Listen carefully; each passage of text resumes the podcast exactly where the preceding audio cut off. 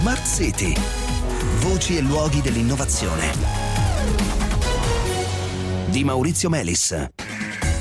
Buonasera e benvenuti a Smart City. Prevedere le onde anomale, onde alte anche 30 metri che possono formarsi occasionalmente per varie ragioni nel mare, spesso in alto mare, onde capaci naturalmente di mettere in difficoltà se non di affondare qualunque nave. Continuiamo a parlarne all'indomani della notizia di un modello che è stato descritto in Physical Review X, è un modello che propone finalmente uno strumento di tipo predittivo e quindi che ci dovrebbe mettere in condizione di prevedere almeno le situazioni di alto rischio che queste onde si formino. Di questo modello e di come è stato messo a punto abbiamo parlato ieri. Questa sera cerchiamo appunto di capire un po' meglio quali sono le prospettive di applicazione. Naturalmente per parlarne è tornato a trovarci il nostro professore di fisica dell'Ateneo Torinese Miguel Onorato, super esperto di onde di ogni tipo. Buonasera Onorato, bentornato. Buonasera a tutti. Allora, senta, quali sono appunto le ipotesi di utilizzo di modelli come questo o modelli simili? Allora, sì, parliamo della possibilità di fare previsione delle onde anomale. Allora, tra i due una distinzione, ci sono due modi di fare previsione. Una è una previsione statistica. E l'altra è una previsione di tipo deterministico. Allora, per la previsione statistica, oggi esistono già dei modelli che vengono utilizzati tutti i giorni come modelli meteo, che sono in grado di dirci qual è l'altezza media delle onde, certo, in tutti i mari, il loro periodo e la loro direzione. E una volta che noi abbiamo queste informazioni, con il nostro modello siamo in grado di dire qual è la probabilità di avere un evento anomalo, cioè qual è la probabilità di avere un certo evento, un'onda che è più alta di 2 volte l'altezza significativa. Quindi questa è una cosa che noi possiamo comunicare.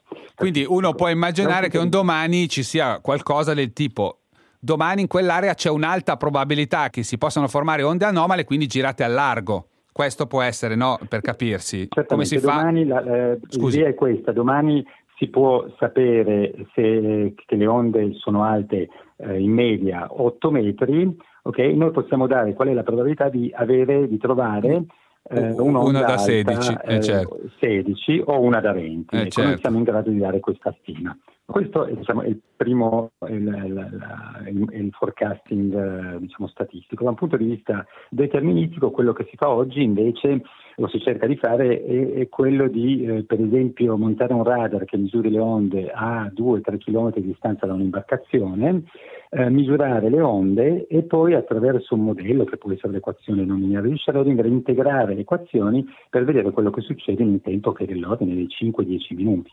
Okay. Questo è molto importante perché, certo, è importante poter fare delle operazioni in mare, tipo 2 imbarcazioni che si devono avvicinare, un elicottero che deve atterrare, e quindi bisogna sapere che nei prossimi 5 minuti non arrivano onde che magari non devono essere poi così anomale, ma possono creare comunque grossi problemi durante operazioni di quel genere. Senta, so che una delle altre ricadute di questa vostra ricerca potrebbe invece dare indicazioni sulla forma che devono avere i vascelli per affrontare meglio queste onde. Sì, allora, attraverso il nostro modello noi siamo in grado di fare, noi abbiamo una previsione della forma dell'onda anomala.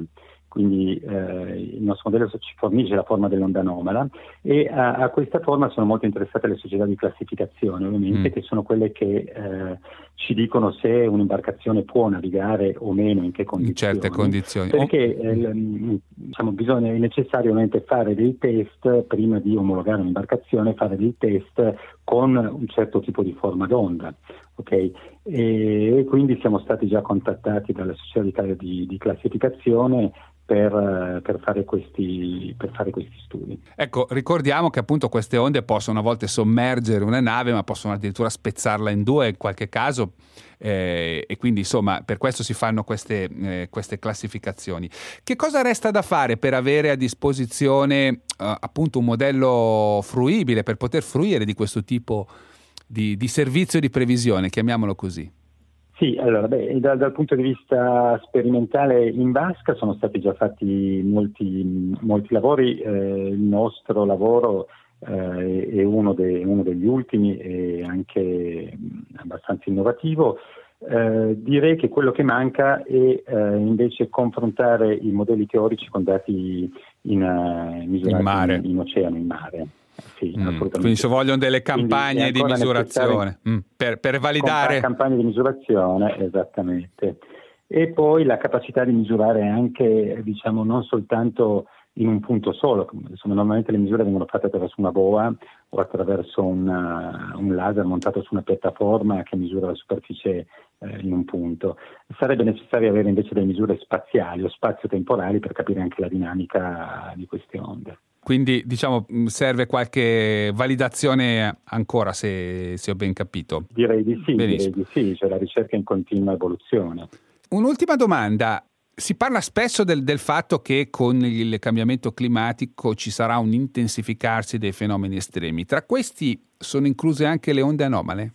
Ma allora, io direi di sì. Nell'ultima decade la letteratura ci dice che c'è stato un aumento della velocità del vento media, dovuta soprattutto a eventi estremi. Quindi si pensa ad esempio nel 2020 il numero di tempeste negli Stati Uniti, che ha avuto un nome, normalmente gli Stati Uniti danno un nome alle tempeste, agli uragani, è stato 30, poi soltanto 13 sono diventati uragani, e questo è stato un record negli Stati Uniti. Quindi c'è un aumento delle tempeste, le onde sono generate dal vento. E quindi lei dice 2 più 2 fa 4, insomma.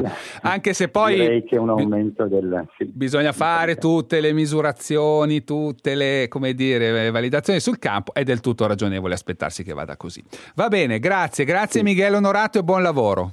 Grazie a voi, buonasera. Bene, cari ascoltatori, ci fermiamo qui, ci diamo appuntamento a domani, buonasera.